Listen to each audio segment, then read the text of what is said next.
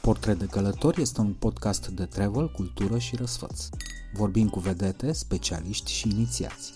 Colecționăm tips, tricks and pics și dăm voce unor texte din portofoliul experților. Stand clear of the closing doors, please. Călătorim împreună, oriunde ne-am aflat, peste mări și țări, peste așteptări.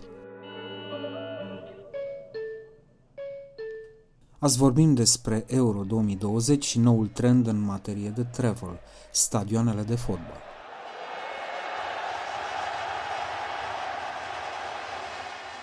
Despre terapia prin călătorie pentru cei cu tulburări din spectru autist și despre Sri Lanka, care e un fel de India, dar fix invers.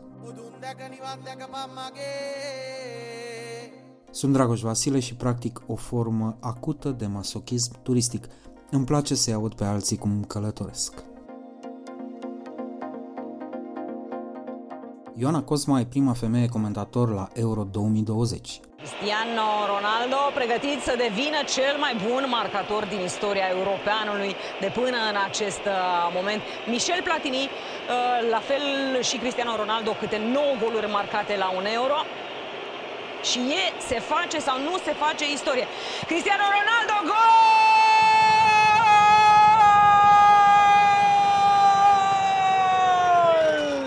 Nu vreau să generalizez, dar observ că asta s-a întâmplat într-o țară de chibiți misogini sau maciști, întrucât la noi fotbalul și prostata sunt, vorba reclamei, treburi bărbătești.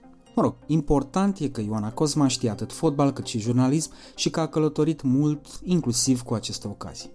M-am gândit că e un moment cum nu se poate mai nimerit să vorbim despre stadioane ca destinații turistice în sine, despre ce spun străinii care au călătorit la București cu ocazia meciurilor pe care l-am găzduit la Euro și, bineînțeles, despre domnul nostru Gheorghe Hagi. Mă uitam la el și venea să-i zic, poți să pun și mâna pe piciorul tău stâng? Atenție, teaser! Am abordat inclusiv chestiunea cravatelor lui Ciprian Marica, despre care s-a zis deja pe Facebook că are atât de multe că se asortează cu orice prosop. Și nu în ultimul rând, ne-am pus și noi întrebarea, perfect justificată, s-a văzut la ProTV, dacă nu cumva Victor Pițurcă e vampir. Era să zic că ești angajatul model și că într-o zi liberă ai venit la muncă ca să-ți petreci jumătate din ea. Și ți-am dărâmat miturile. Și mi-ai dărâmat mitul ăsta de angajat model că tu de fapt ai făcut un schimb. Da, mâine mi și o zi liberă și o să fiu uh, liberă. În orice caz, ce voiam să spun e că suntem în, uh, într-un grup de montaj uh, antifonat din uh, ProTV și că vorbesc, iată, cu această uh, doamnă care... Fătuca cu această fătucă. Cum te-au făcut mă ăștia? Fătucă. Doamne, ce drăguț, cineva mi-a zis fătucă. Sigur că e dublu sens acolo. E fătucă mai degrabă într-un sens peiorativ. Eu iau partea bună a lucrurilor. Mă simt bine dacă la 47 de ani îmi zice cineva că sunt o fătucă. Uh, am pregătit un citat, că în general uh, începeam așa la modul ironic uh, interviurile cu cât un citat din tabloide, dar acum am găsit ceva din, mă rog, ceva mai, mai serios. E un citat din Radu Paraschivescu și zic așa pentru lumea care nu a citit interviul. Este un amestec de impulsuri misogine și memorie imperfectă, pentru că Ioana Cosma a mai comentat meciuri de fotbal, ceea ce este foarte, inclusiv de fotbal feminin, corect?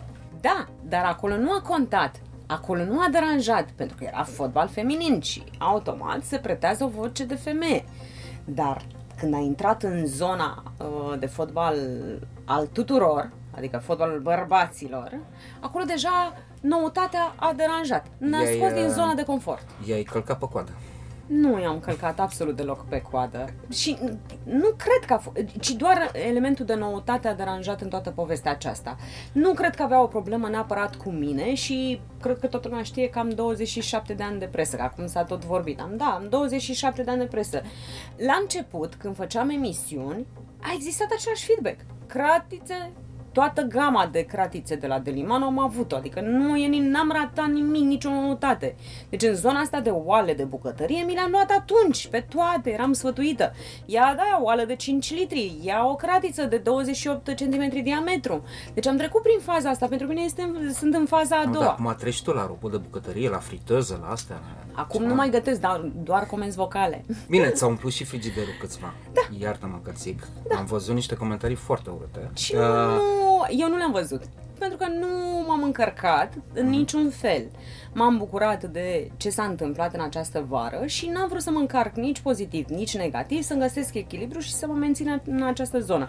Așa că nici uh, osanale și nici critici uh, abominabile. N-am servit, n-am citit, dar accept este opinia fiecăruia dintre noi, până la urmă telespectatorul, clientul nostru, stăpânul nostru, dar ultimul meci, cel puțin cel de pe arena națională, care a fost o poveste de meci și va fi povestit nepoților, a făcut o audiență fascinantă, nu datorită Zi și cifra mie. ca să rămână pentru- Da, share 44,6 pe comercial, adică 44,6 din televizoarele din România deschise la momentul respectiv au fost pe ProTV.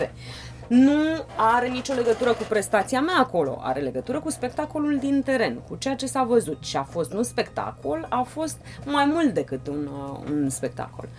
Deci m-am bucurat.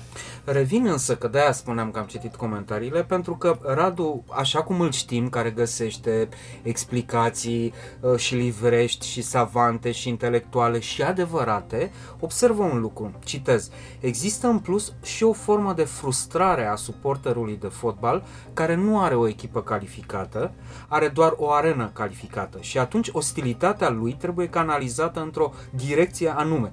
Te-ai nimerit prost. Iarăși, nu consider. Uh, Toată lumea a vorbit despre zona asta de, de feedback-ul negativ. A existat și un feedback pozitiv. De ce să nu luăm partea bună a lucrurilor? Firea mea este una optimistă. Accept frustrarea. Ea există. De altfel, uh, sportul, politica și religia polarizează de fiecare dată Păi, dar la societatea. ce te aștepți? Premiile Gopo sau ce? Din păcate mai rău că spre cultură nu ne uităm atât de mult. E, și atunci oamenii se eliberează, de-aia se și duc la stadion foarte mulți, să se elibereze de frustrări. Eu mă duc la stadion să mă bucur și să mă încarc pozitiv. Unii se duc să se elibereze de anumite stări negative. Și e posibil să fi găsit, uh, să spun așa cu ghilimelele de rigoare, un sac de box. Dar atenție, nu m-am victimizat. Repet, revin, fiecare are dreptul la opinie. Pe de altă parte, eu îi înțeleg și pe ei, știi? Pentru că nu mai sunt meeting-uri, bătăi cu jandarmii, nu mai au unde să se defuleze toate chestiile alea, știi? Și atunci, na, ca să revin la chestiunile uh, pozitive, de la televizor, eu n-am fost pe stadion, mi s-a părut că Arena Națională a arătat a obiectiv turistic pentru acest campionat. Părea că e acolo un loc cu care n-ar trebui să ne fie rușine în fața suporterilor străini. Așa e? Că ai fost acolo. Păi mie mi s-a părut că am văzut o Românie frumoasă. Pentru că în fiecare zi ni se spune că suntem proști, nu ne descurcăm, uh, nu putem să facem, nu suntem în stare de absolut nimic. Ei bine, am văzut o Românie foarte frumoasă. Am văzut un public frumos, am văzut uh, un public viu, sigur că vine venind după un an destul de anxios. Dacă așa l-aș defini pe 2021, un an anxios, în care am descoperit frici, am trecut prin stări, în care au fost nenorociri uh, și am văzut ce s-a întâmplat până la urmă la nivel global. Dar am descoperit o Românie, am redescoperit o Românie frumoasă. În momentul în care pe tot stadionul s-a strigat România, România, e acel minut 101 care a marcat acest uh, meci, îți mărturisesc că îmi dăduseră lacrimile. Atât de frumos a fost și inclusiv presa străină a vorbit despre acest moment uh, de la București. Apoi, noi nu ne-am făcut de râs nici la finala Europa League din 2012. Au fost foarte multe comentarii pozitive, laudative la adresa României. România nu se face de râs. Noi vrem să o facem de râs și nu înțeleg de ce. Păream destul de nepregătiți în contextul ăsta te-am... Cine spunea că suntem, Presa. suntem nepregătiți? Voi, presa. Nu, Noi, vine, vine presa. instinctual din român. Românul are o problemă. Are un uh, sentiment de inferioritate și atunci spune, nu o să fim în stare. Noi nu putem să facem asta? Ba da, putem. Iată că am făcut foarte bine. Uh, România s-a antrenat când a fost la campionatul european uh, din 2016 din Franța pe un teren cu gradene cu gradene. Echipele care au venit la București s-au antrenat pe niște mă, stadioane frumoase. Fie Arcul del Triunf, fie pe Ghencea, fie uh, chiar și la voluntari. Ai vorbit cu jurnaliștii străini care au venit în România cu această ocazie? Cum au plecat ei de aici?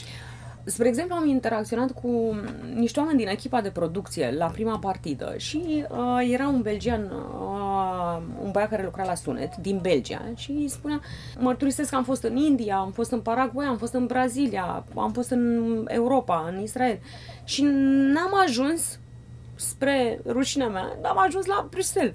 Și el îmi spune, boai, deci este foarte frumos, în, uh, te aștept în Belgia, să vii în Belgia, e foarte frumos uh, la noi. Și zice, eu sunt uh, absolut șocat de cât de frumos este Bucureștiul și cât de frumos este România. Este senzațional, nu-mi vine să cred. Eu nu am fost la Bruxelles, și mi imaginez că este foarte frumos la Bruxelles. E mai frumos la Bruj, da, mă rog. Acum. Bun, Belgia e frumoasă, da. dar doar nu-ți imaginai că noi uh, dormim în copac. Pentru că el atât de entuziast era, încât mie mi se părea că este prea că laudativ. La niște da, expo- că avea niște așteptări foarte, foarte joase. Da. joase și întotdeauna, într-adevăr, am uh, o reținere din acest punct de vedere. Când vine cineva și spune, Doamne, cât de frumos este, cât de bine se mănâncă, cât de frumoși sunt oamenii, cât de amabili. Eu mă blochez la chestiile astea pentru că mă aștept ca la un moment dat să vină cineva să ne spune, vai, aveți apă caldă. Ai punctat bine. Ați avut în iarnă căldură în calorifere? Oh, God. Nu chiar toți. da. Măi, mie încă o dată revin și mi se pare că e o concluzie bună la ce s-a întâmplat acum. E probabil că suntem capabili să organizăm... Um, nu, suntem. Am avut finale de Europa League la București, am avut meciurile de la acest european la București. Suntem capabili să facem lucruri frumoase. Echipă Doar că n-avem. noi cu echipa e mai complicat și sunt foarte mulți factori. Tot timpul ne vor raporta la generația de aur și ne vom duce în spate să spunem, Doamne, Dumnezeule, ce echipă frumoasă, pupai televizorul. E o expresie pe care o folosesc. Mie îmi place că... mult de tot cum, cum vorbești tu, câteodată te-am mai prins despre Hagi. Acum îmi zicea un prieten, fac o paranteză, a interacționat la un moment dat cu Hagi și a zis un lucru atât de frumos. Mă uitam la el și venea să-i zic, poți să pun și eu mâna pe piciorul tău stâng? Ce Cât de frumoasă Da, a da. fost. Deci știi, când te uiți la ea așa, poți și eu să-l ating? Poți să Vezi? văd că e real? Vezi că cum e românul, mă? Când aveam echipă, n-aveam stadioane, când aveam stadioane, n-aveam echipă. Oh, da, și când o să avem și echipă, stadion stadion. avem și când o să avem și echipă. În timpul vieții noastre, Ioana?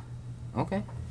Te cred, tu ești specialistul dintre Da, noi, rămân în nota mea optimistă. Mă, nu contează câte încercări ale vieții vin peste mine, eu rămân optimistă. Tot o să vină momentul în care... Și câți președinți la federație, dar să nu intrăm în acest uh, subiect. pentru că Pot e să fie complicat. și mai mulți președinți uh, la federație. Cred că nu e de președinți la federație. Cred că e o problemă de strategie la nivel național. Astăzi, azi m-am întâlnit, de exemplu, cu Gabriela Sabo. Pupam televizorul când alerga. Mhm. Și strigam din fața televizorului, hai că mai poți, hai că poți, hai, hai, da! Și vorbeam cu ea despre sport și cum era privit sportul de către părinți la momentul acela. Era un lucru bun.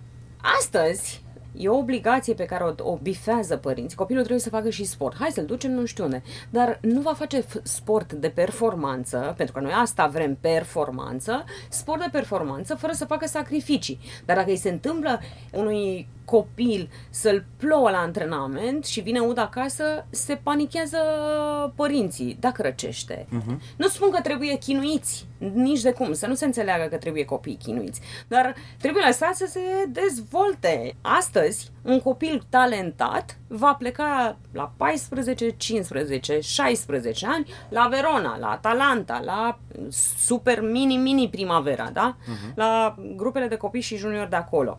Dacă nu se adaptează, pierde câțiva ani din viață. Noi nu mai avem aici, nu ai cum să-i ții. Școala de fotbal Ardealul, care a dat niște fotbaliști, ca Stanciu, spre exemplu, ea nu supraviețuiește decât dacă vinde. Dacă vinzi, nu-l mai ții aici. Dacă nu e aici, nu-l mai vezi. Dacă se duce afară și pierde 2-3 ani că nu s-a acomodat, s-a dus în jos.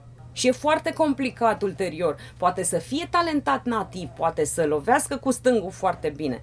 Dar dacă pierde câțiva ani foarte buni din dezvoltarea lui, acolo când contează foarte mult, deja e semi-obiectiv ratat. Da? Deci, Antoine Griezmann a plecat acasă că nu l-au primit aia în Franța. Pentru Da, că au da, zis, da, da. mic, mic, mic, mic. Nu, Și s-a dus în Spania. Și s-a dus în Spania. Și a plecat la 11 ani, dacă nu greșesc.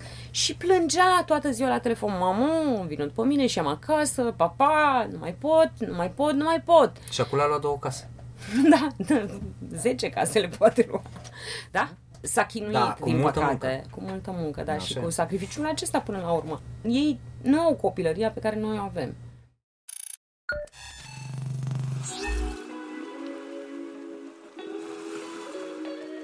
Podcastul Portret de Călător este prezentat de OTP Bank. Mai calculat, mai relaxat. Împreună cu Vodafone România. Together we can.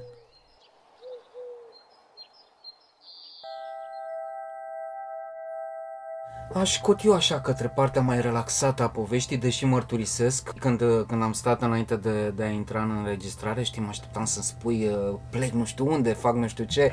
Da, și am zis, merg Reținut- la Mamaia. la Mamaia. Ca toți burghezii, știi?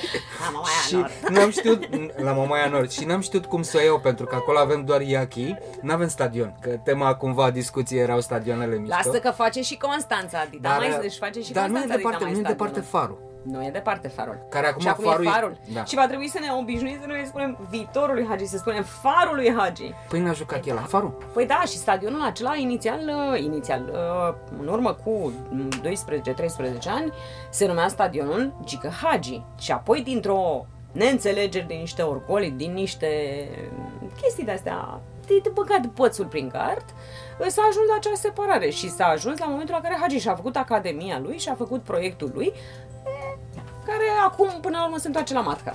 Da. Stadioanele din, din România sunt vizitate pentru evenimente mai, mai puțin sportive. Mă gândesc, uite, la stadionul mare din Cluj, care se duce lumea să danseze pe stadion. Cum îi spui, Ion Moina sau Antold? Antold. Aia e. Dar eu am vizitat stadioane din Europa și vom vorbi despre ele și lucrul interesant pe care îl vezi acolo e foarte adevărat că echipele alea au istorie în spate. Le vizitez pentru muzeu, le vizitez pentru shop, le vizitez pentru tour și pe unul dintre ele, pe Old Trafford, ghidul ne-a zis să știți că fotbalul este ultima chestie care se întâmplă pe acest stadion, procentual. În rest sunt un catralion de evenimente. Nu-ți spun că Old Trafford a arătat pentru noi, a fost un șoc. Era mai curat decât un spital din București. Pe scări, pe oriunde, oriunde. Tot felul de, de lucruri se petreceau în acea incintă. Erau gândite stadioanele atât de bine încât erau capabile să supraviețuiască în sine chiar și fără fotbal. Ceea ce mie mi s-a părut fabulos. Suntem foarte departe de lucrul ăsta. Nu, nu le-am gândit așa. Stadionul uh, Antold, da?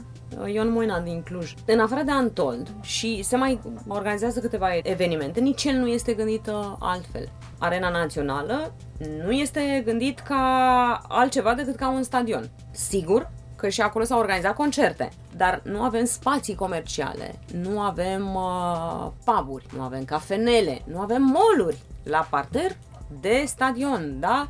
Magazine. Magazinul oficial al Federației Române de Fotbal ar fi trebuit să fie la parterul Exact, da. Arenei Naționale, da? Exact, da. Să poți să-ți cumperi un tricou, uh, să-i cumperi un kit de echipament copilului, să cumperi o eșarfă, să bei o bere fără alcool.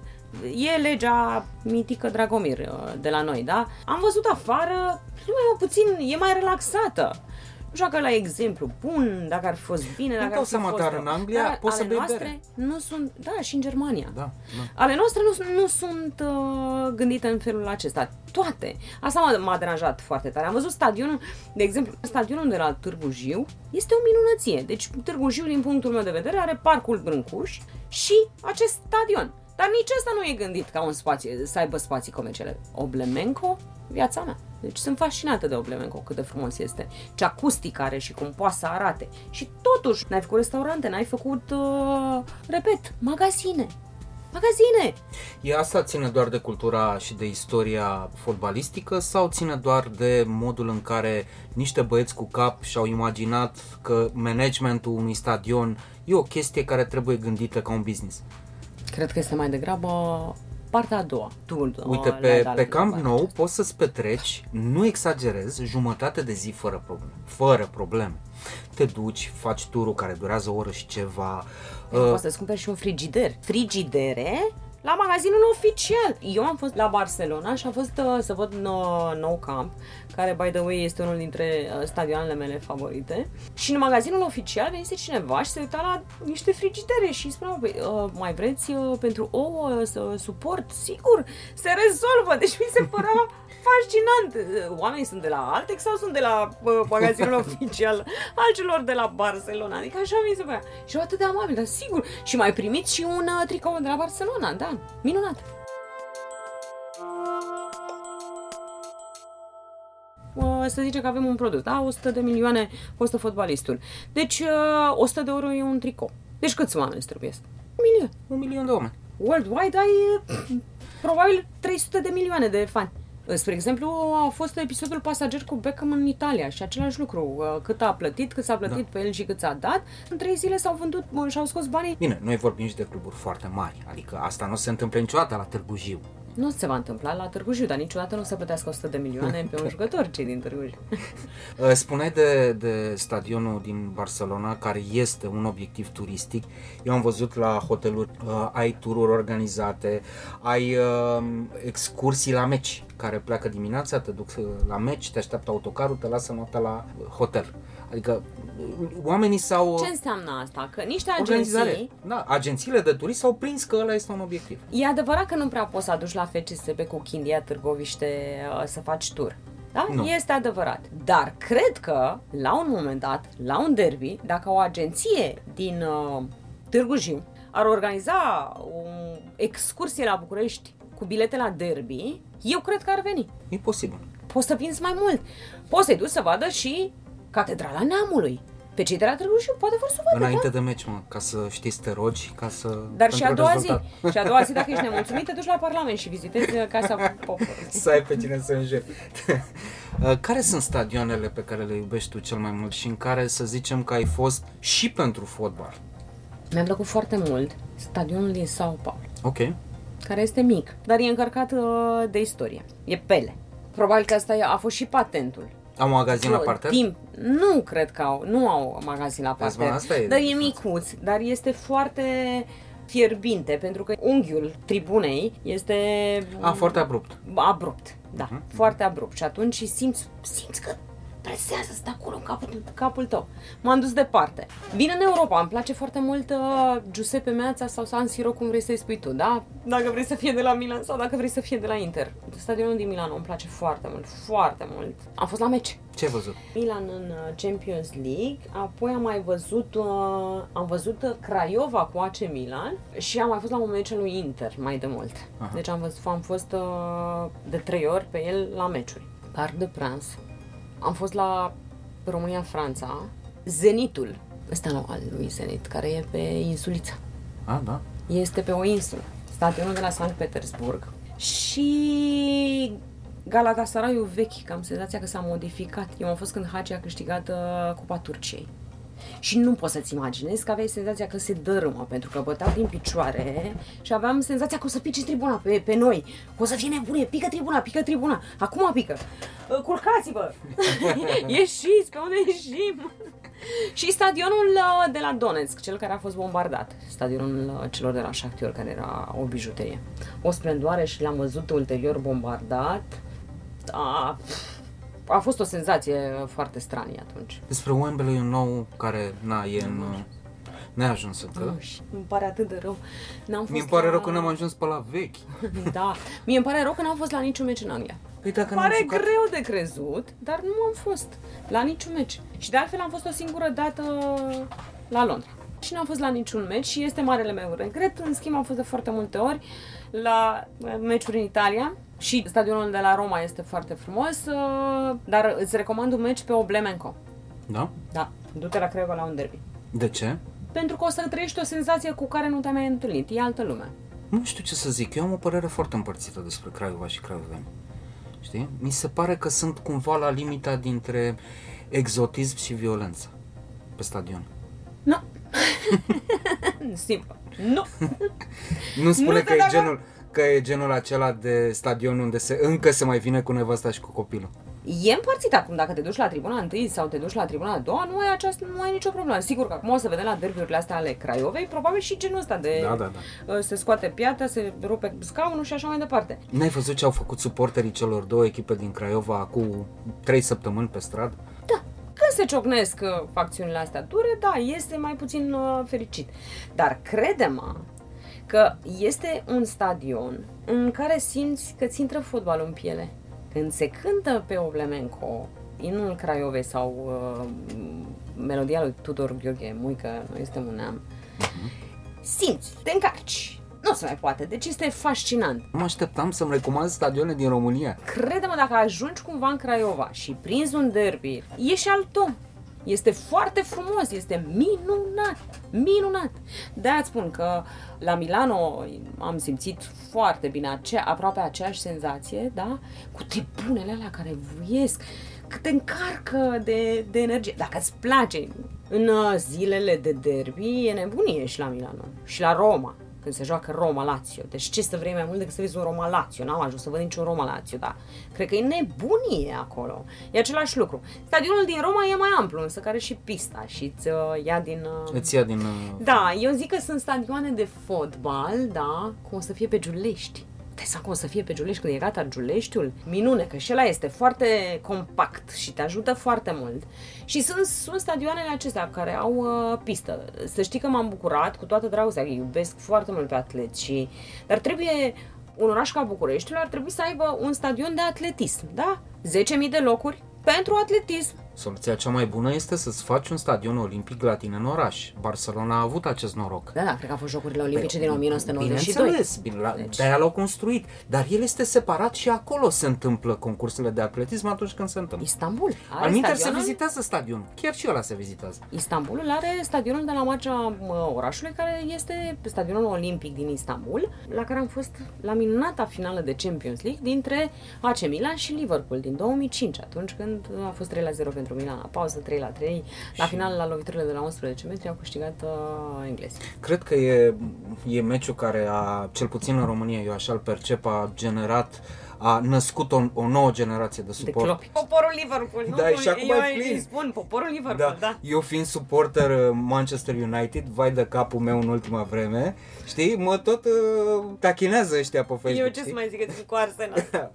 echipe de pe vremea noastră, care aveau echipe pe vremea noastră, da. Arsenal, da mă, uite, n-am mai auzit cuvântul ăsta de mult. Galas, na, nu, deci nu. Aș încheia întrebându-te, pentru că episodul se va difuza rapid, uh, cine crezi că o să câștige acest campionat european? Anglia sau Italia. Și ultima întrebare, când crezi că ne vom întâlni Bine, eu mai puțin pe stadion, dar așa, la un meci al României, la un turneu final, indiferent de stadion, de fapt, că nu știu când mai organizăm noi așa ceva. Sper să ne întâlnim cu România la campionatul european care se va desfășura în 2024, pentru că Uh, e greu de crezut că prindem noi mondialul, așa că la european, unde se duc 20 ceva de echipe din 50, poate ne calificăm. Și chiar ultima întrebare, mi-am dat seama că mai am o curiozitate. Câte cravate crezi că are Marica? Eu, eu m-am pus întrebarea câte batiste are. Asortate? Asortate. E greu de estimat, să știi. Nu știu. Dar, Dar nu are mai multe batiste? S-ar putea să aibă mai multe batiste. Dar ai observat cum se îmbracă Pițurcă de la o vreme, că mă uit și la comentariile de după. fanul lui Pițurcă. Deci l-a văzut pe Marica că vine cu cravată și aseară și-a pus un hanorac. Știi? Ironic, așa, polemic. Băi, se vopsește sau nu? Nu se vopsește. Nu deci e minunat. Nu Dar cred. eu l-am întrebat dacă doarme cumva în frigider sau în cadă cu gheață. Băi, arată la L-am întrebat la modul Am zis, Arată mai bine decât mine. Faceți, ziceți-mi și mie ce faceți? Dormiți în cada plină cu gheață, cu puși de gheață, că știi? sau dormiți în frigider sau ce temperatură aveți în dormitor, adică minus 4 minus grade. 4 grade. Nu știu ce face. Este absolut minunat. minunat. Este minunat. Nu, cred că ține și de genă. Da, și ne spunea că mănâncă foarte atent este, face sport în fiecare zi, dar are 60 ceva de ani. Da, mă. Are 60 ceva de ani. E deci e adevărat? Ai pus mâna pe el? E, da, e da, cum da. îl vedem la Și l-am întrebat dacă doarme frigider.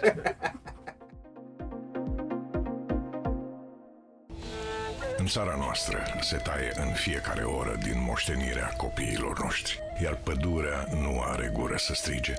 Sau poate are. Are, dacă folosim tehnologia și rețeaua pentru binele ei. Cu un card SIM și monitorizare acustică, cu inteligență artificială și analiza pericolului în timp real, dăm voce pădurii în lupta împotriva defrișărilor ilegale. Dacă o putem asculta, o putem proteja pentru copiii noștri. Descoperă soluția unică în România pe vodafone.ro slash prima pădure smart. Together we can. Vodafone. Podcastul Portret de Călător este susținut de MOL România, care știe că un carburant și o cafea de calitate prind tare bine la drum.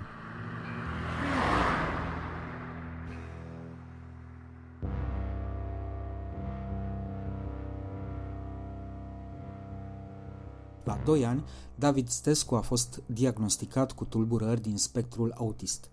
Nu a vorbit până la 5 ani. Nu interacționa cu cei din jur, nu avea contact vizual, nu mergea singur la baie. A făcut, desigur, multă terapie. ABA, logopedie, terapie ocupațională, terapie prin artă, terapie cu animale, iar când zic animale mă refer la niște delfini din Antalya. Și când am ajuns acolo, David m-a luat de mână, fața ghenei și a spus Tati vorbește de cabluri mai mult. Deci vorbim deja de cinci cuvinte puse în context pentru nevoia lui, e adevărat, asta în condițiile în care limbajul lui la momentul ăla era format din propoziții cu două cuvinte. Acum David vorbește fără probleme. A dialogat inclusiv cu mine, pe care nu mă știa dinainte. Acum David citește, merge la o școală normală și e pasionat de călătorii și fotografie. De altfel, asta pare că i-a făcut cel mai bine, iar părinții lui, Mihaela și Mihai, au făcut eforturi mari să-i asigure asidu terapia asta prin travel. De reținut că David face multe poze pe care le publică pe blogul său david.stescu.ro și pe rețelele de socializare. Are 5 expoziții de fotografie la activ, iar acum lucrează la un proiect intitulat Fețele autismului. Sunt portrete cu oameni ca el, făcute pentru oamenii normali, ca noi, ca să înțelegem mai bine.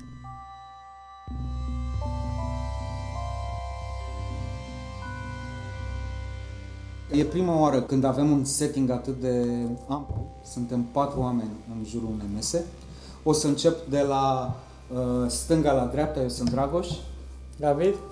Michi? Mihai, Încercăm să ne facem auziți și să, să vorbim despre o destinație anume și despre o situație aparte. Uh, Destinația fiind Turcia, Da, unde înțeleg, David, că îți place foarte mult, da, și că ai notat cu delfin. da. Revenim imediat, iar situația fiind uh, aceea pe care probabil mulți dintre cei care ne ascultă o știu, te-am văzut vorbind la TED despre câte probleme au fost și cum viața voastră a fost dată peste cap la început. acum, acum ne place să spunem că viața noastră s-a schimbat. Așa și mi se pare că... Nu neapărat că a fost dată peste cap. Momentul inițial, într-adevăr, a fost unul complicat și eram cu adevărat pierduți. Dar uh, ulterior, David a evoluat mai mult decât aveam curajul să sperăm. Deci mi se pare că putem să începem discuția noastră chiar printr-o concluzie, să o anticipăm. Faptul că actul ăsta de a călători uh, este nu doar uh, cultural prin excelență, pentru că călătorind, descoperim lucruri, învățăm, devenim mai buni, ci și un act terapeutic. Corect, așa este. La un moment dat, Mihai foarte frumos a spus, uh, nu mi-aduc aminte exact în ce moment, a spus că timpul lui David nu se măsoară în ore, se măsoară în călătorii. Și mi-a plăcut tare mult, chiar mi-a, mi-a rămas la suflet, El, uh, mi-a rămas la suflet El cuvintele efectiv acestea. uh, trăiește pentru a se gândi la călătorii, pentru a vorbi cu călători, pentru a intra în legătură cu ei și, în cele din urmă, pentru a călători, pentru scopul propriu-zis. Ui, cred că tu vrei să te faci călător, David. Da? Așa mi se pare. Da. Unde îți place să călătorești cel mai mult? În multe țări o să îmi place să călătoresc. Foarte mult îmi place că dus prin Orientul Mijlociu, cel arabe. Dar deocamdată ai fost în Turcia, care e un alt fel de orient, e un pic mai așezat, să zicem, nu e atât de periculos acolo. Da. Ce ți-a plăcut acolo? Istanbul mi-a plăcut foarte mult, am fost, a fost foarte frumos, mi-a plăcut foarte mult acolo. Sunt la Bosfor, mi-a plăcut și orașul cu clădirile, și mâncarea a fost foarte bună. Mi se pare că e un loc pe care s-ar putea să-l subestimăm noi care suntem atât de aproape de Istanbul, să zicem, bă, de ce să mergem la Istanbul? Dar e, e surprinzător, chiar și pentru cei care îl descoperă la modul cultural. Și pentru că Sfânta Sofia S-a transformat în moschee, te izbește de la intrare mocheta, nu știu, ceva gen Nusian sau, mă rog, pe acolo. Noi nu am mai fost la Sfânta Sofia. Așteptam să simțim o oarecare vibrație, așa cum mi s-a întâmplat când am fost în alte obiective, să spunem, religioase. Dar, nu știu, fie starea noastră din momentul ăla, fie conjunctura asta cu pandemia, cu asta, a știrbit puțin din uh, emoția la care ne așteptam. E, sunt alte locuri, există bazar. Vreți emoție. Da, aveți corect. bazar. Dar ne așteptam să mai simțim o vibrație, să intrăm acolo și să simțim ceva deosebit. Într-adevăr, n-am, n-am reușit să surprindem acel moment Da, și bine. simțeai ceva rece. Asta era acolo. Poate că a fost, era și frig afară. Și chiar uh, vreau să repetăm experiența, pentru că poate au fost alte motive. Plus că lui David i-a plăcut, deci Da, i-a plăcut foarte mult. ce poze ai făcut acolo? Multe poze am făcut. Mie îmi place să pozez clădiri, natură și Și oameni. oameni, portrete. Ai o serie de portrete, povestește-mi despre ea. Aveam multe portrete, aveam po- câteva portrete din Tunisia, aveam câteva portrete din Iordania. Când ați fost cu În Tunisia s-a întâmplat în 2019. A fost primul cadou pe care David ni l-a făcut nouă. El a câștigat fost o un job al lui călătorie. David. Da, el a câștigat uh, o vacanță în Tunisia de șapte nopți. Într-adevăr, el avea, trebuia să, să facă fotografii pe parcursul călătoriei, să posteze pe Facebook, pe Instagram. Deci uh, el A, muncea a în avut timp un ce noi job. ne Da. distram. Poți să spui că a fost Așa. primul tău job? Da? Și, uh, scuză-mă, am uitat întrebarea pe care mi-ai, mi-ai pus-o. Dar ce crezi că mă țin minte? Când am fost, când am fost în, nu, întrebasem când ați fost ca să-mi fac, ca să-mi Ah, fac ok. o idee despre vârsta lui, uh, Ok. lui David. Simți că treaba asta cu fotografiatul clădirilor, al oamenilor sau e ceva mai mult decât uh, o pasiune pentru tine? S-ar putea să devină, nu știu, habar n-am, o profesie? Te gândi la asta? Da. Te gândești la asta? Da? Și chiar voiam să te întreb, David, ce fel de specie de fotografie ești tu? Pentru că există două școli de gândire. Uite, nevastă mea, când mergem într-o călătorie, vrea să facă imagini cu piețe sau cu locuri cât mai goale. Vrea să vadă clădiri fără oameni. Eu sunt fix invers. Mie îmi place să văd uh, locurile populate. Tu cum ești când faci poze unor clădiri? Să fie și oameni pe acolo. Da? Da. Cu ce aparat fotografiezi? Canon? El uh, a început cu un aparat compact, prima dată, primele lui, de fapt nu, a început cu telefon, evident, dar primele lui fotografii care au mers în expoziții și din proiectul lui au fost cu un compact, apoi cu un DSLR și acum are un mirrorless. Bun, bun, bun. Oricum ai și tot timpul telefonul la tine, nu, David? Da. da. Ca să nu-ți scape ceva așa la Da. repezeală. Câte expoziții de fotografie ai avut? Cinci. Mai expoziție am avut-o în 2017 cu fotografii din Suedia și Finlanda. Și atunci în această expoziție am mai avut și fotografii de prin uh, Londra uh, și am mai avut și din Italia, Veneția Ok, și Bulgaria, Baltic. ok. Da, a doua expoziție am avut-o cu fotografii din Australia. Ce călători aveți voi în familie? Apoi a treia expoziție am, am fost invitat să-mi expun fotografiile tot acelea din Australia în cadrul film, festivalului de film Dakino. Ok, Tot în 2018 am avut, o- tot în 2018 am avut o expoziție cu fotografii din Spania, Maroc și Gibraltar.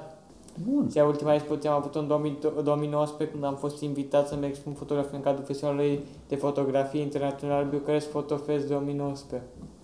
Și acum pregătești una nouă? Da, îmi doresc să fac una nouă, nu știu când o să fac. Ai vreun focus pe, pe vreo anumită tematică? În Egipt, mi-aduc aminte că am avut o discuție în februarie. Eram acolo și ne-am gândit la următoarea expoziție de fotografie. Sigur îți aduce aminte. Se scrie la porțile Orientului, o expoziție cu Orientul Mijlociu. Asta să fie tema, corect, da, Foarte bine. E un pretext să mai faceți niște călători. corect. Unde n-am ajuns, Unde n-ai ajuns, firește. să spun o țară exact sau nu? Da, da, da. Mi-ați dorit mult să ajung pe acolo prin Israel, Ok. prin Oman, prin Dubai, prin Liban Tu vrei să faci toată zona. și Iran și prin altele mi-ați dorit desigur să ajung. Măi, ce ai tu aici pe listă, cred că le faci în 2 ani, dacă te străduiești Mi-ați puțin. dorit toate, toate din lume să le vizitez, 197 de țări, Cât ai făcut din ele? 24. 24 de țări? Da. Tu știi că sunt oameni de vârsta mea care n-au călătorit în 24 de țări? Ca să revenim, acest mod de a călători cu David v-a schimbat opinia despre autism și despre copilul vostru? Sau pur și simplu a fost cumva invers? Ați fost nevoiți să faceți asta de la bun început? La început fugeam, Dragoș. La început fugeam din București, pentru că aveam... uh, Adică n-ați știut de la început că o să-i facă bine. Nu, nu, nu, sub nicio la formă. început, la început fugeam, pentru că aveam uh, greutăți peste tot. La grădiniță aveam greutăți la servici ca să strângem banii pentru terapie și în alte surse unde căutam noi. Peste tot era greu să mergem cu el, la, la început nu vorbea. mă rog, mai mulți prieteni ne-au abandonat în acea perioadă. Era destul de greu și atunci încercam să fugim. Și la început fugeam la Sibiu, pe la Tismana, prin mai multe locuri și uh, o chestie care ne-a convins că pentru David se întâmpla ceva și că el înțelegea că se întoarce acasă la terapie, era faptul că, de exemplu, la Sibiu, de fiecare dată când ne pregăteam să plecăm, duminica seara, ne urcam în mașină, el începea să plângă. Deci era pentru el, uh, înțelegea că merge acasă, pentru el acolo erau, mergeam la niște prieteni care au, au o curte, mă rog, unde el se putea juca, era, mă rog, se simțea liber. Ulterior ne-am dat seama că asta îi face lui foarte bine la un, la un moment dat, noi, noi nu realizam foarte multe, uh, foarte multe lucruri care s-au întâmplat în prezența noastră sub ochii noștri, noi nu reușeam să le mai vedem.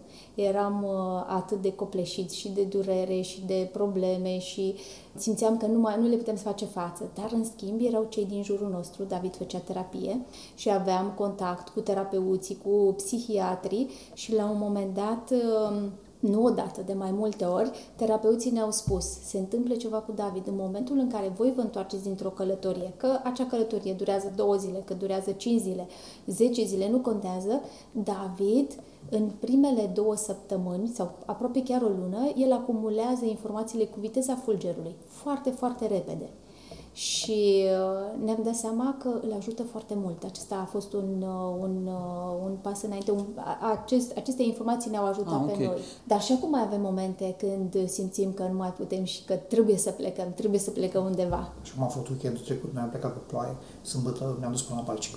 Pentru că voiam să evadăm, să evadăm și să, mă rog, să Dar ne... știți că acum sunt oameni care se uită la ce ați făcut voi și fac același lucru? Ne bucură tare mult lucrul Știi că acesta. La, la momentul în care noi am început lupta asta, nu am avut pe cine să întrebăm în ce direcție să mergem. Și faptul că o dată pe lună sau o dată pe două, la două luni primim un telefon, un apel a unei persoane care ia numărul de pe site și ne sună și spune am un copil, nu știu în ce direcție să pornesc, ce se întâmplă cu el și așa mai departe, ne bucură pentru că putem să oferim ceea ce noi nu am avut de unde primi. Un punct de plecare. Un, un punct de plecare, un exemplu cu ce s-a putut întâmpla cu David.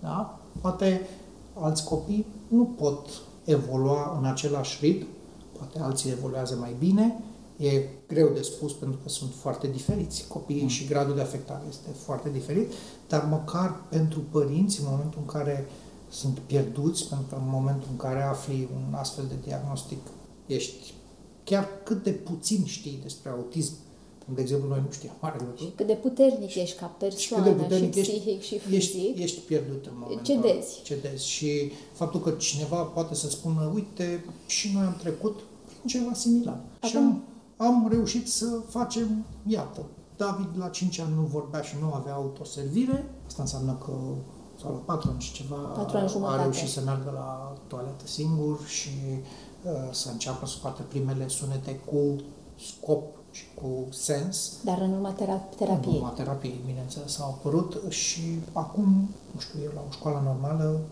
face fotografii și stă de vorbă cu oameni străini pentru el, da? pe care nu i-a văzut niciodată, dar are deschiderea Îmi pare rău că nu am avut uh, răgazul să ne întâlnim înainte, ca și fi vrut să, cumva să ne cunoaștem ca dialogul să nu fie cu o persoană străină, dar a fost nu, dar, pe, pe uh, din punctul ăsta de vedere, David nu are niciun fel am, de... Acum am observat, da. dar eu îți spun cam, da. cum, cam cum era. David, tu cum îți pregătești călătoriile? Te informezi înainte? Da, mă uit pe Google Maps înainte da? călătorie.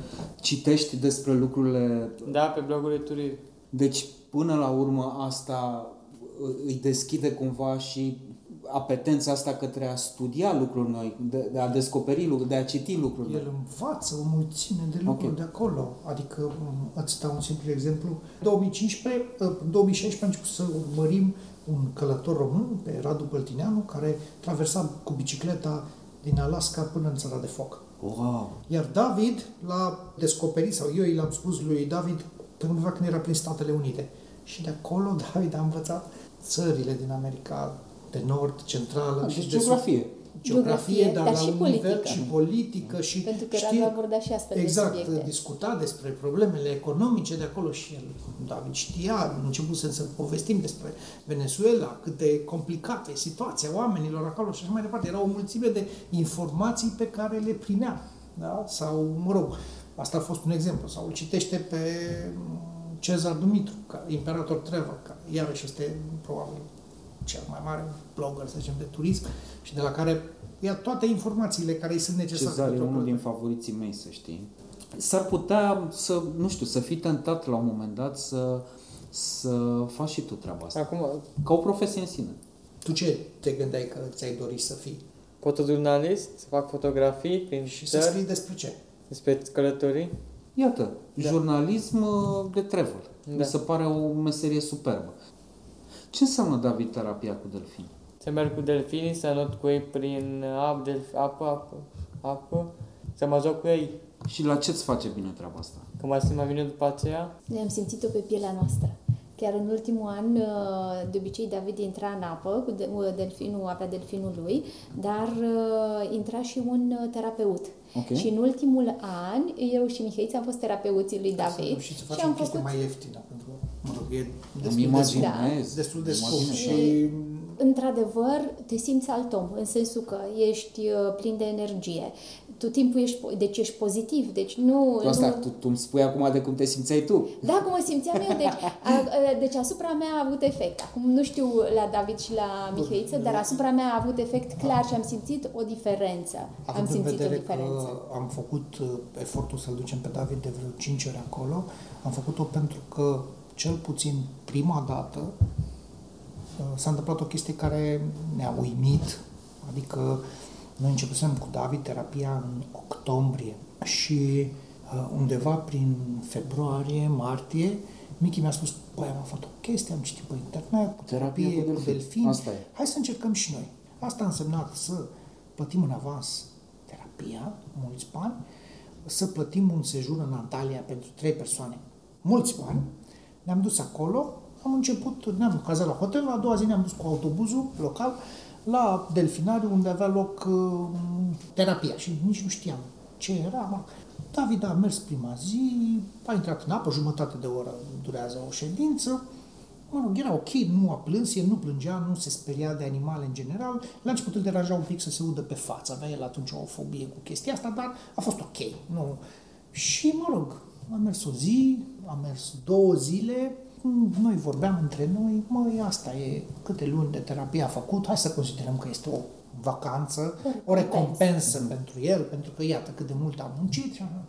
În a treia zi s-a întâmplat o chestie incredibilă. Lui David place să-i povestești lucruri. Și aveam un ritual, noi mergeam în, stăteam la un hotel în oraș, la care uh, luam masa, aveam și masa plătită acolo și era o sală mare și el mă lua de mână și mă ducea la o nișă din asta de instalații, la o ghenă, eu fiind inginer, îl învățam să îi povesteam despre ce cabluri sunt acolo. Și el mă lua de mână și îmi spunea, vorbește cabluri. Adică eu trebuia să încep să-i spun, uite, cablul la ro, ca la gri e un cablu de rețea, cablul la roșu este un cablu de la aia de incendiu și așa mai departe. Îi povesteam de chestia asta. În a treia zi, uh, Antalya este între munte și mare. Mă rog, Și acolo când plouă, plouă de două, trei ori pe an și plouă ca la noi la munte. Am, am urcat într-un autobuz în asta să ne întoarcem la hotel, după o ședință, era un autobuz aburit, deci nu vedeai nimic, rugasem șoferul să ne anunțe când e hotel. Și am coborât de la hotel, uh, Michi ducea o geantă, eu îl țineam pe David în brațe, l-am purtat mult timp în brațe, atunci avea 5 ani, 5 ani. avea. Și am coborât repede, nu ne-am uitat nici în stânga și în dreapta, ne-am dus direct în, uh, în restaurant, pentru că era ora de masă, acolo trebuia să ajungem între anumite ori. Și când am ajuns acolo, David m-a luat de mână, fața ghenei și a spus, tati vorbește de cabluri mai mult. Deci vorbim deja de cinci cuvinte puse în context pentru o nevoie a lui, e adevărat, asta în condițiile în care limbajul lui la momentul ăla era format din propoziții cu două cuvinte. Și tu crezi că asta s-a întâmplat datorită Eu terapiei cred, cu delfini? noi credem că terapia cu delfin a fost doar un catalizator. Ok. Deci nu poate, nu, nu există, că discuția despre autism este foarte complexă. nu va exista niciodată o pilulă. Eu nu mă pricep la ea, dar nu îmi va place exista, discuția despre delfini. nu va exista niciodată o pilulă minune, Da, știu. pentru că noi vorbim de niște informații pierdute, de niște timp pierdut, timp în care copilul nu a acumulat. Da? Și atunci terapia propusă pentru recuperare din autism înseamnă să bagi în el informații într-un ritm foarte mare. Da? Ceea ce se întâmplase cu David din octombrie până atunci.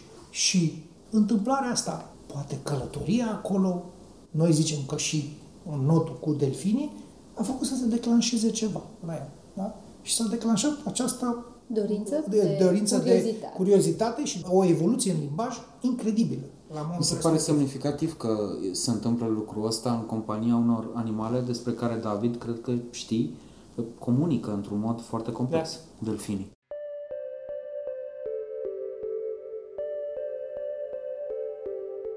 Ar fi frumos să le învățăm limba și să încercăm să vorbim și noi cu ei, dar e cel puțin metaforic, mi Și se asta pare. în condițiile în care noi frumos. mergeam și făceam terapie cu niște delfini care erau de 10-12 ani în captivitate.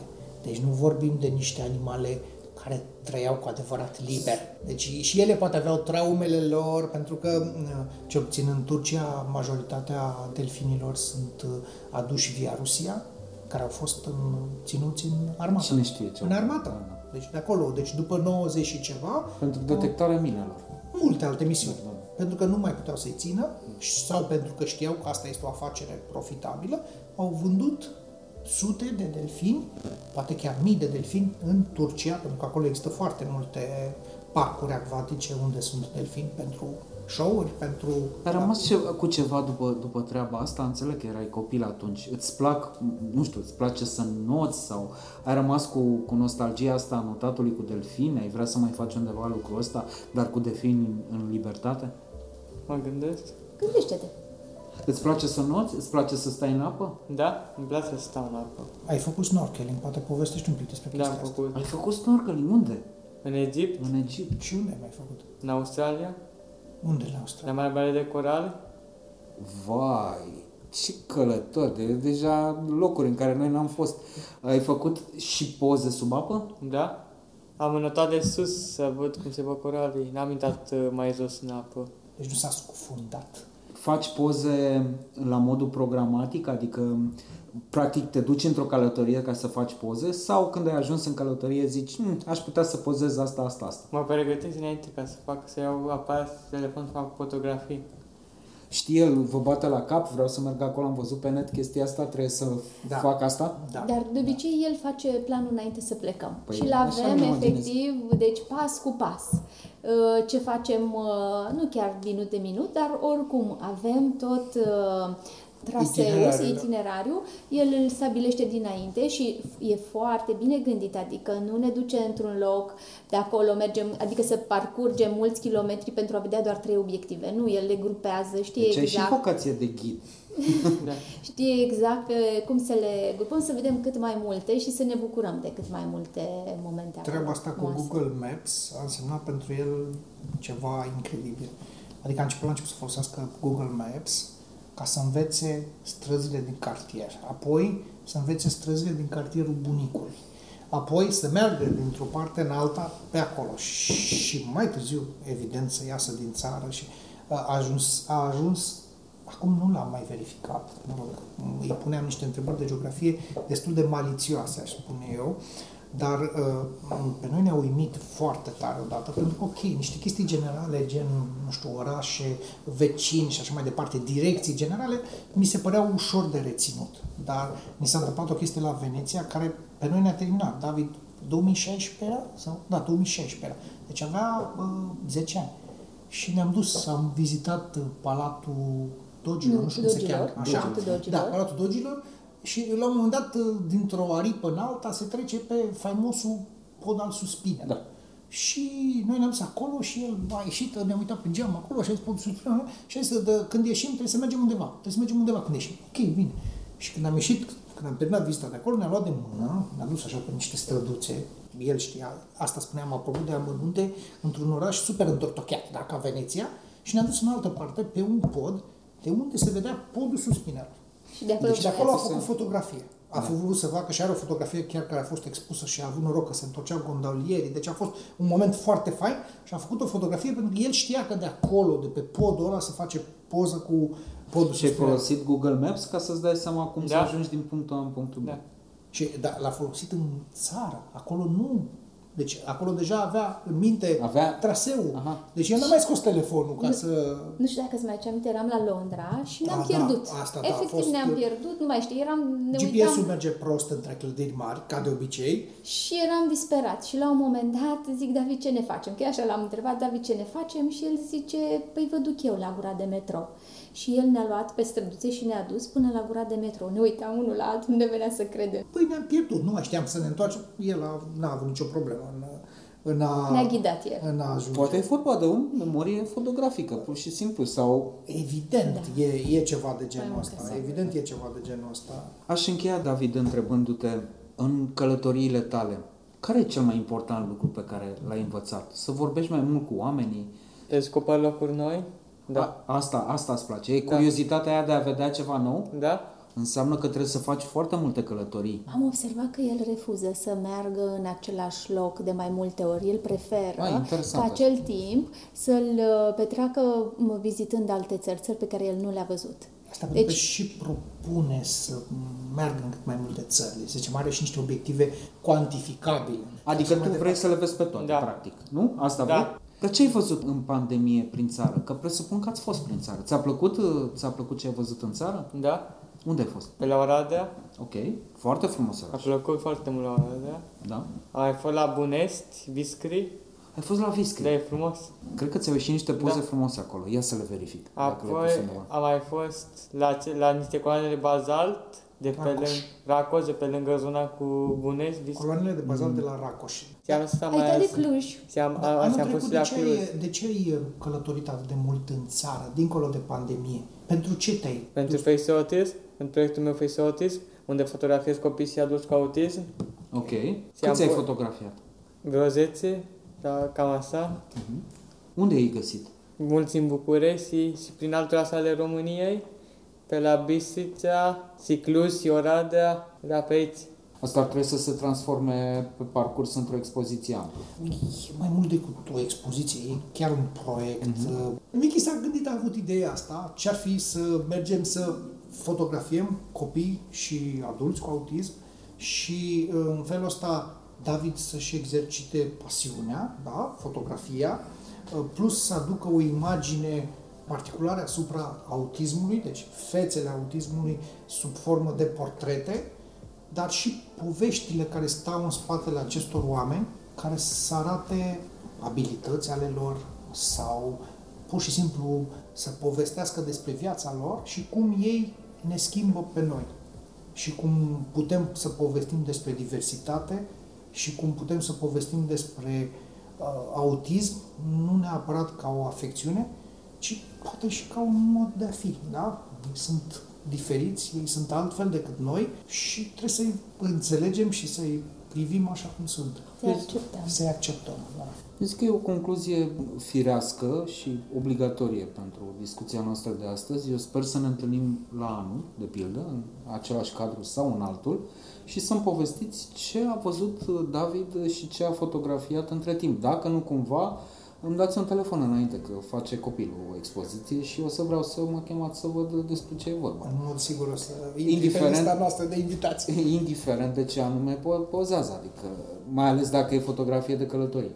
Uh, succes! Mulțumesc. Mulțumim mult! Uh, mulțumesc pentru prezență și da, Israelul este o destinație foarte bună, recomand pentru la anul.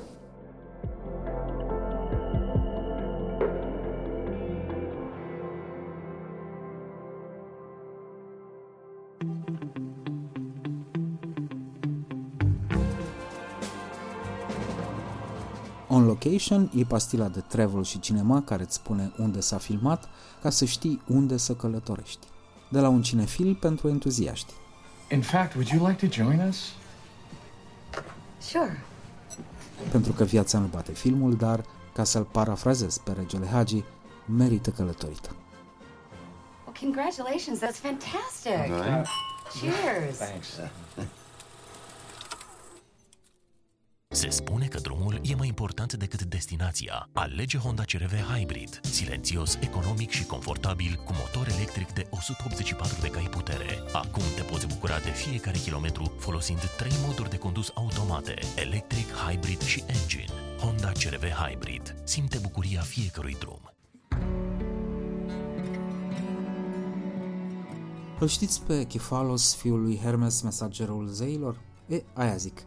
Chefalos, așadar, regele insulei cândva de mult de mult dragi moșului cam când se petrece acțiunea din Clash of the Titans. De la numele lui a fost botezată insula însăși, cea mai mare dintre ionice, șapte la număr, cea mai frecventată fiind probabil Corfu.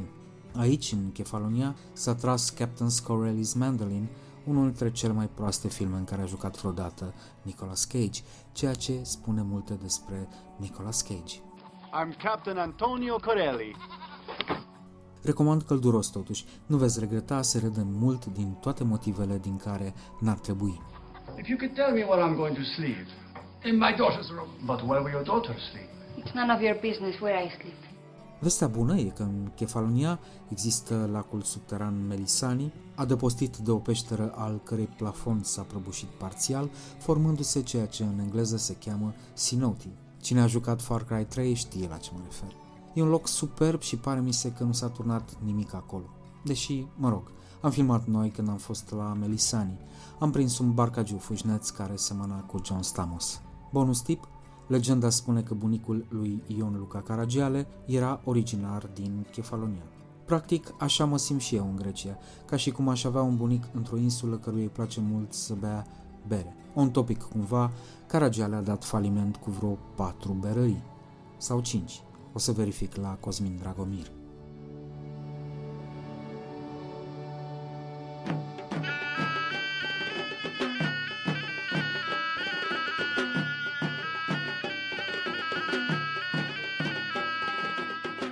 Permiteți-mi să mărturisesc. E o mare plăcere când descoper printre partenerii acestui podcast un călător atât de pasionat încât pare că stai de vorbă cu un blogger de travel și nu cu un avocat intern în cadrul departamentului de profil al OTP Bank, cazul Cristinei Ciucă. Să vă dau un exemplu la întâmplare vă rugăm să închideți geamurile de la terasă pentru că vin maimuțele. Și zic eu, ai mă, ce maimuțe e aia? Ha, ha, nu se poate mă face pe mine o maimuță? Da, da, da. Și cream, da, acolo, mai, maimuțicile sunt drăguțe, să nu știu mai ce. Și dimineața am trezit eu prima, deschid geamul și ies pe terasă și așa. Și mă trezesc cu maimuța și cu copilașul, care a venit, s-a uitat la mine, eu m-am uitat la ele încremenise, m-au intrat în cameră și s-au dus lângă patul lui Fimi și eu nu știam ce să fac, să urlu, să dacă îl mușcă pe ăsta sau ce ne face. Și stăteam, nici nu puteam să le fac poze, că întreburam mâinile. Dar, da, atunci am văzut că există maimuțe și că maimuțele într-adevăr vin și te Vezi, ai ratat șansa să-ți faci selfie cu maimuța. Da. Cristina pleacă de patru ori pe an a călătorit în 20 ceva de țări pe trei continente, din Cambodgia în Tanzania, din insulele Capului Verde în, așa cum vom vedea mai departe, Sri Lanka. Vă previn, am eliminat din interviu fragmentul în care mă lămuream dacă e adevărat ce se spune pe net, că Sri Lankezii dau din cap de la stânga la dreapta și asta înseamnă da ca la bulgari. Pentru că nu, nu e adevărat.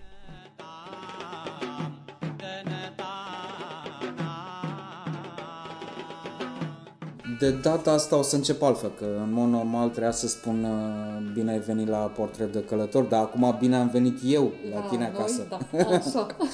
în sediul ăsta industrial care îmi place foarte mult și despre care am putea vorbi și cu altă ocazie, dar deocamdată ne-am strâns să vorbim despre o destinație ceva mai îndepărtată. Sri Lanka. De la ce? prima Indiei. Ce e cel mai frumos la ei că sunt, uh, cred că, cei mai calzi oameni pe care i-am întâlnit. Uh, au sufletul cel mai deschis. Sunt... Uh, o fi de la climă. Mă, nu neapărat, doar că așa sunt ei. Eu am o explicație pentru asta. 92% din populație știe să scrie și să citească. Este cea mai mare rată din Asia de Sud. Știu oamenii pe stradă, datorită educației, să vorbească engleza cu turiștii? Uh, măi, te descurci. În orice colț te-ai duce, dacă întrebi pe cineva, cumva înțelege ceea ce... Chiar dacă nu reușește el să-ți transmită în limba engleză răspunsul la întrebarea ta, oricum te ghidează cumva, adică nu e problema asta, dar în general vorbesc engleză, inclusiv oamenii simpli, dacă te duci într-o piață, că e un spectacol să te duci într-o piață să vezi o multitudine de fructe pe care oricum nu, doar că nici nu știi cum se cheamă. Da, da, da, și nici nu știi cum să le mănânci, că e și asta o, o încercare. Chiar știu să-ți răspunde la întrebări. E mare lucru. Și ce e frumos la ei că nu sunt reticenți. Pe noi, dacă ne oprește cineva pe stradă, ne uităm un pic să vedem dacă îi răspundem, dacă e un străin sau așa. Dacă vrea să ne fure. Da, da, da, da. Tot timpul ai frica asta. Nu știu, așa, cel puțin noi din generația asta, așa, suntem un pic mai circumspecți. Acolo nu.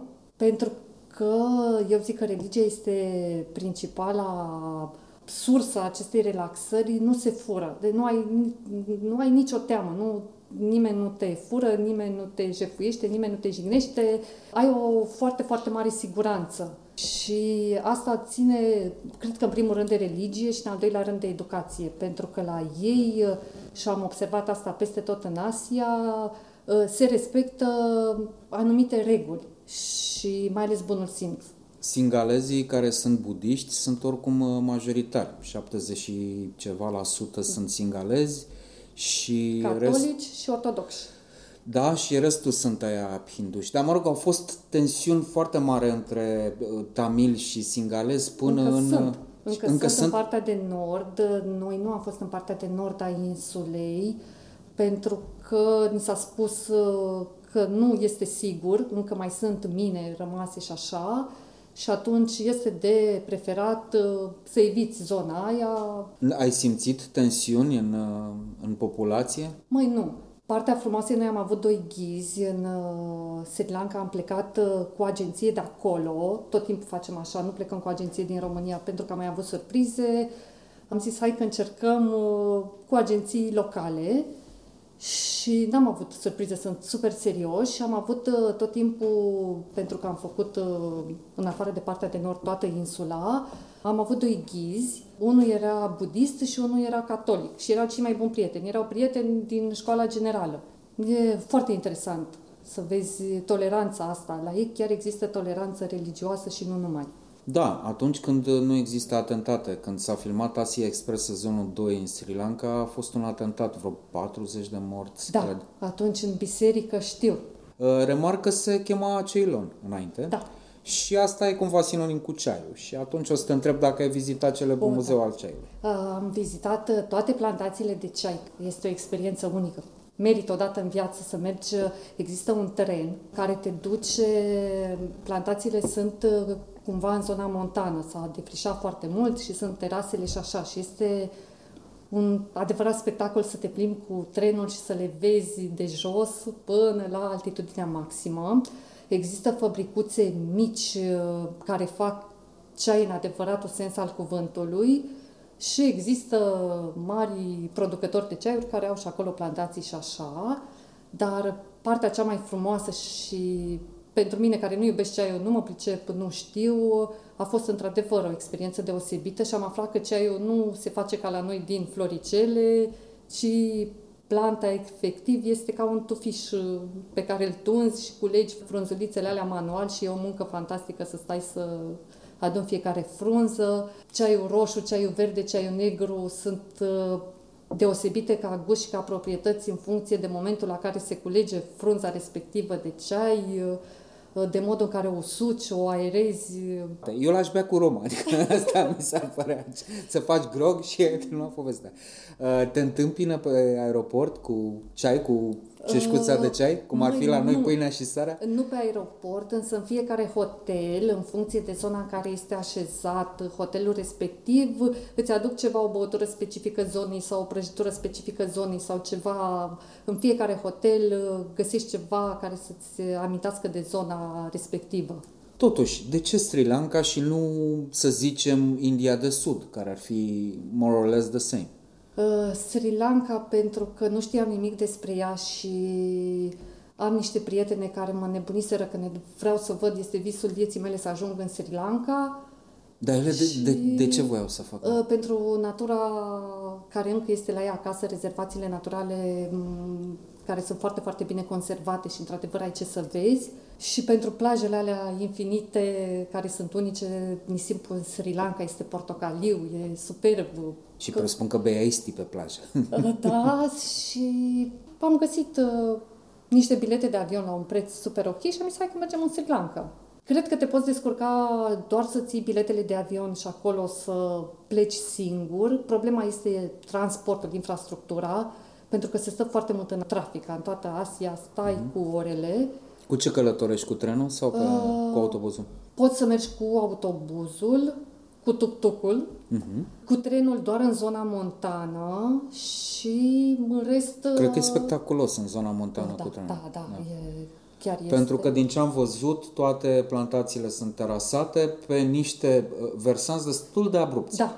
Noi mergem cu, am mers cu ghid și cu mașină pentru că avem și copil și atunci uh, nu ne permitem să pierdem timpul și așa și e, nu știu, ca preț cred că ajungi cam tot pe acolo. Nu cred că economisești foarte, foarte mult, că te duci cu transportul în comun. E vorba și de timp. Sunt curios dacă cineva care lucrează în mediul bancar este mult mai atent decât noi la ce înseamnă sistemul bancar dintr-o anumită țară. Și îți dau exemple din astea absolut banale. În Suedia poți să plătești cu cardul peste tot. Inclusiv înghețată la o tonă, poți să iei cu card. Și un contraexemplu, am fost câteva zile, zilele trecute la Neptun, erau două bancomate Neptun, dintre care unul nu mergea și celălalt nu avea bani. deci era ceva înspăimântător. Cum e acolo? Măi, acolo, la toate hotelurile, la restaurante și așa, poți să plătești liniștit cu cardul. Există anumite bănci din Europa și acolo, dar în rest, nu știu, pleci de aici cam cu totul plătit pentru că Ai. știi de la început uh, cam câte Și trebuie să ai cash la tine? Ca să fii sigur? Uh, da. Problema este că nu te lasă băncile din România să-ți folosești cardurile, cardul de debit în afară. Îți trebuie neapărat carte credit pentru că ele sunt încadrate în niște țări de risc și atunci te chinui mai mult aici uh, să-ți obții toate aprobările ca să poți să folosești cardul în afară. Dar noi am plătit cu cardul, a fost, nu am avut nicio problemă, n-am avut nici fraude cu cardul, l-am avut în Olanda. Bine, sunt mai mulți români în Olanda, să știi, dacă se În uh, Sri Lanka nu am întâlnit decât uh, doi români în 14 zile cât am stat noi acolo. Foarte puțini români ajung în... Eh, noi la un moment dat eram în Tokyo și am zis în prin ziua șasea, băi, în sfârșit un oraș unde nu am auzit vorbindu-se românește și cred că la vreo oră după aia într-o piață erau doi tineri care voiau să le facem poze și ne-am prins noi că sunt români și am intrat în vorbă. Deci nu cred că există loc pe... În Islanda acum am un prieten care e acolo. Probabil că și în Sri Lanka există români care s-au dus acolo la muncă, la tăiat ceai, la... Nu. Nu? Nu, nu, nu, pentru că nu cred că ne acomodăm cu clima. De ce? Este cald, nu atât de cald cum simți aici, dar... Uh, foarte umed. Da. Și pentru noi e foarte greu să ne adaptăm. Nu știu, cere mult timp adaptarea. Și apoi alimentația. Ei mănâncă extrem de picant și ne spuneau de la început, uh, la toate, dacă te duceai la restaurant, sunt mâncăruri speciale pentru occidentali și pentru populația asiatică mâncăruri specifice. Și eu sunt foarte, foarte curioasă și am zis, hai că încerc. Și am zis, a, nu, nu te atinge de asta, că poți să intri în șoc anafilactic, este prea picantă pentru tine și organismul vostru nu poate să digere. Și așa, și cred că și asta ar fi o mare problemă de adaptare pentru noi. I think I can make a readout. Da, noi am simțit uh, Dana în Sri Lanka, într-o altă țară din Asia, cu piper. Puneau foarte mult piper în mâncare, uh-huh. piperul uh, cu crenguțe cu tot, nu ca la noi uscat. Și am zis că n-am nimic, hai că mănânc două bobițe dintre alea. Două zile nu mi-am simțit sinusurile. Nu, am liniștit după aia. Chiar e bine de știut. Dar uh, au alternative, adică te poți descurca, nu, nu e asta o problemă, plus că au foarte multe fructe, mai puțină carne și în rest foarte, foarte multe fructe și legume. Al minter ce au ei din Bălșug e floră și e faună și de-aia te întreb, ai, te-ai plimbat cu elefantul ca toată lumea? Uh, mă, nu mă mai plimb cu elefantul pentru că am încercat Te-ai odată. Săturat. Ai, nu deja. că m-am săturat, dar uh, mi-am dat seama că sunt chinuiți, adică doar pentru spectacol. Da, pentru noi este ceva super exotic și o, o experiență unică în viață, dar animăluțele alea merită să le iubești și așa, dar nu să te plimbi cu ele, nu. În Sri Lanka, uite, există un orfelinat uh, de elefanți uh, care au diverse probleme de sănătate sau care au fost abandonați sau părinții uciși de braconieri și la vremea aia cred că era singurul din lume, este singurul loc și vezi fără un picior sau cu și duc în fiecare zi la apă uh, și poți să te duci să le dai mâncare și așa chiar te impresionează și elefanții sunt foarte frumoși. Altmintere au rezervații naturale în care poți să vezi crocodili, poți să vezi alte animale, leoparzi au Aoleu, specie. da, da, Ai uh, reușit să vizitezi și una din rezervațiile lor? Am și stat într-o rezervație. Rezervațiile la ei sunt imense și există anumite resorturi undeva mai la marginea rezervației și îți dau voie să te cazezi acolo. Și am fost în Iala. Exact despre ea la urmă să te întreb. În Iala, da. da. Noi am prins exact sfârșitul sezonului secetos și era o zi atât de călduroasă și a fost toată perioada aia. Așteptau musonul și se duceau pentru animale și le duceau apă cu mașinile, pentru că nu mai exista apă și nu aveau cu ce să își astâmpăre setea așa. Tu îți dai seama, scuză-mă, că ce povestești aici sună cam de 5 ori mai civilizată decât India? Este mult mai civilizată. Eu în India nu vreau să mă duc. Nu-mi place mizeria în Sri Lanka, nu este mizerie. Nu am văzut uh, nici mizeria aruncată pe țărm, nici pe munți, spre deosebire de noi, unde... De ce mai curat ca la noi? Este mult mai curat ca la noi. Bine, peste tot e mai curat și... ca la noi, în afară de India. Și, a, uite, un alt lucru care mi-a plăcut, pentru că religia budistă nu te lasă să ucizi nicio ființă, fiecare ființă are șanse la viață și reprezintă o reîncarnare a cuiva, în hoteluri îți spuneau, dacă stăteai, erau anumite hoteluri, mai în junglă, mai nu știu mai ce, că poate să vină o gâză sau nu știu ce în cameră, să nu te sperii și așa, dar să nu o omori. Păi și dacă vine un crocodil, la... ce vă? Nu vine crocodil, nu. Crocodili mai puțini, sunt doar în rezervații. Elefanții vin. Uite, elefanții. elefanții da. Uh, vine un elefant la tine în camera de hotel, vai, ce poți să-i faci? Uh, nu poți, vin mai Adevărul că nu ai ce să-i faci. Da, uh, dar noi au venit mai muțele, nici asta nu credeam. Te întreb clar ce ți-au furat. Adică nu... Măi, nu mi-au furat nimic. Uh... Te-au zgriat, s-au făcut ele ceva. Nu, dar am avut un șoc, că eram uh, în Candy, care este foarte frumos, este un oraș în zona montană și stăteam undeva destul de sus uh, pe muntele respectiv și aveam un anunț uh, și pus și în cameră, vă rugăm să închideți geamurile de la terasă pentru că vin mai mulțele. Și zic eu, ai mă, ce maimuțe aia? Ha, ha, nu se poate mă face pe mine o maimuță? Da, da, da. Și credeam, da, acolo, mai, maimuțicile sunt drăguțe, să nu știu mai ce. Și dimineața m-am trezit eu prima, deschid geamul și ies pe terasă și așa. Și mă trezesc cu maimuța și cu copilașul care au venit, erau destul de mari maimuțele, nu știu ce specii sunt, care au venit, s-au uitat la mine, eu m-am uitat la ele încremenise, m-au intrat în cameră și s-au dus lângă patul lui Fimi și eu nu știam ce să fac, să urlă, să dacă îl mușcă pe ăsta sau ce ne facem. Și stăteam, nici nu puteam să le fac poze, că întreburam mâinile. Dar, da, atunci am văzut că există maimuțe și că maimuțele într-adevăr vin și te Vezi, ai ratat șansa să-ți faci selfie cu da, maimuța. Da, da, da, nu, nu vreau selfie cu maimuța. Pentru că sunt rele, chiar da, alea mici și gri, nu știu ce specie sunt, care fură, sunt foarte, foarte agresive și chiar spuneau uh, niște doamne că le-au mușcat și dacă nu le lași, mai bine le lași șapca, mâncarea, telefonul și orice. Copilul. Da, pentru că altfel sunt violente și chiar mușcă și au avut cazuri. Uh, Vorbim în general despre natură și îmi imaginez că cine se duce în Sri Lanka este clar că, nu știu, ar trebui să-și programeze lucrurile de așa natură încât să stea 90% din timp în natură. Dar mai rămân alea 10% de, nu știu, de, de orașe, de aglomerări urbane, de ce ai văzut uh, din oraș, Sri Lanka asta? Asta Colombo se cheamă... Așa. Da, Colombo este capitala, capitala, care are mai mulți grienori decât Bucureștiul, sincer. Așa. Dar nici nu e greu. Da, uh, unde investesc foarte mult chinezii, dar uh, uite, eu pot să zic că nu mi-a plăcut uh, pentru că era foarte aglomerat, bine, eram noi și la sfârșit nu mai aveam niciun chef de Colombo. Mai sunt orășelele astea mici prin care am trecut, care au multe temple, nu neapărat budiste, și care sunt interesante așa ca spectacol al vieții, să-i vezi cu tuc ăla, e bestial, toți cum merg, dar mai mult am stat în natură, adică merită, e maestuoasă, e de preferat să mergi la Sigria decât să te duci la Colombo. Ok.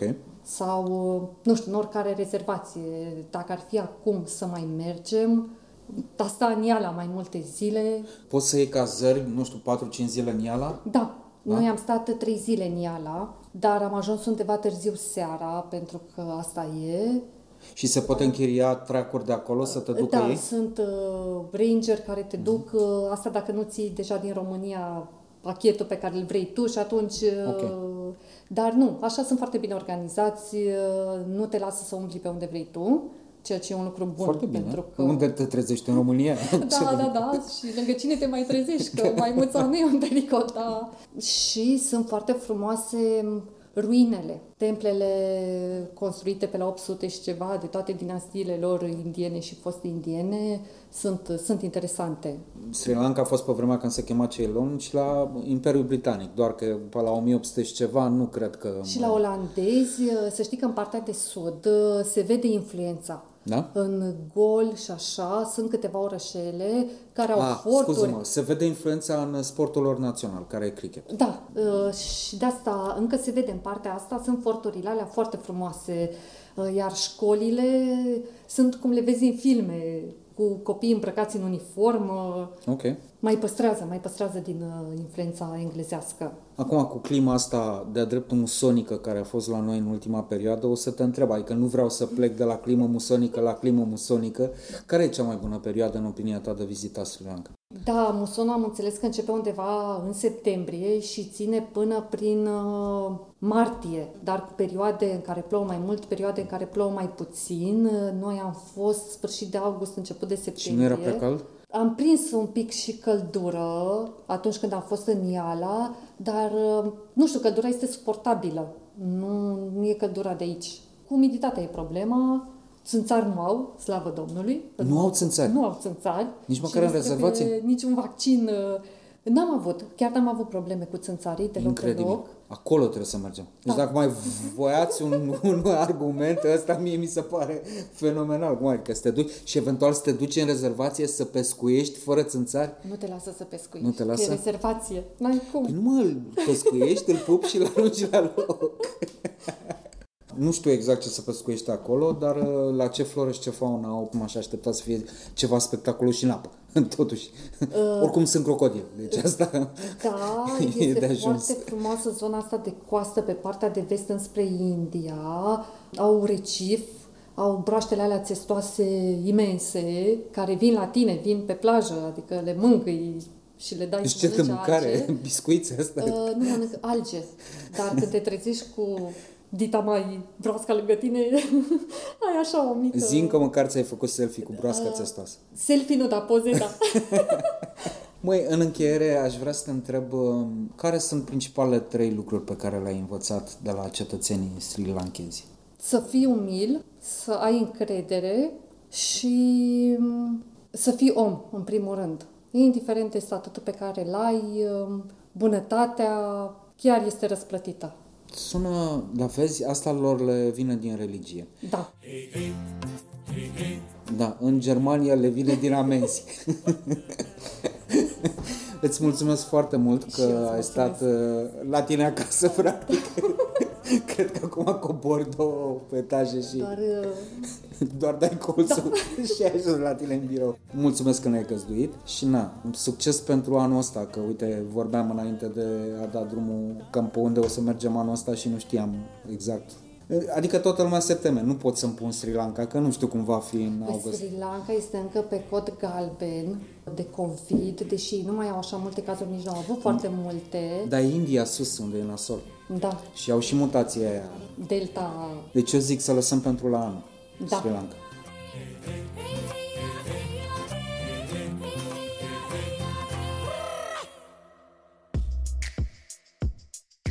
Podcastul Portret de Călător este realizat cu sprijinul partenerilor OTP Bank și Vodafone România, pentru că lumea e mai aproape atunci când prietenii călătoresc împreună. travel, cultură, răsfăț. Thank you and enjoy your flight. Podcastul Portret de Călător se încheie cu piesa care te bagă în priză.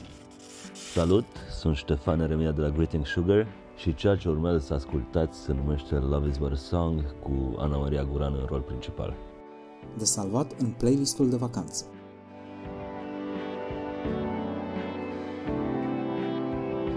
When she finally 的旋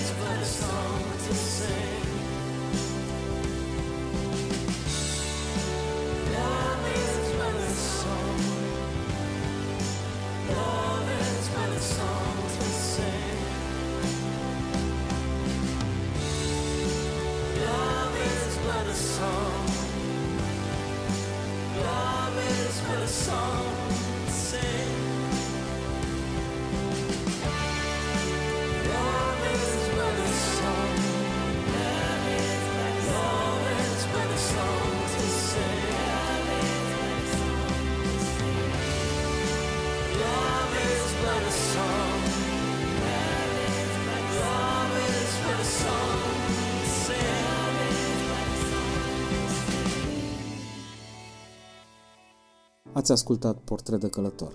Travel, cultură, răsfăți.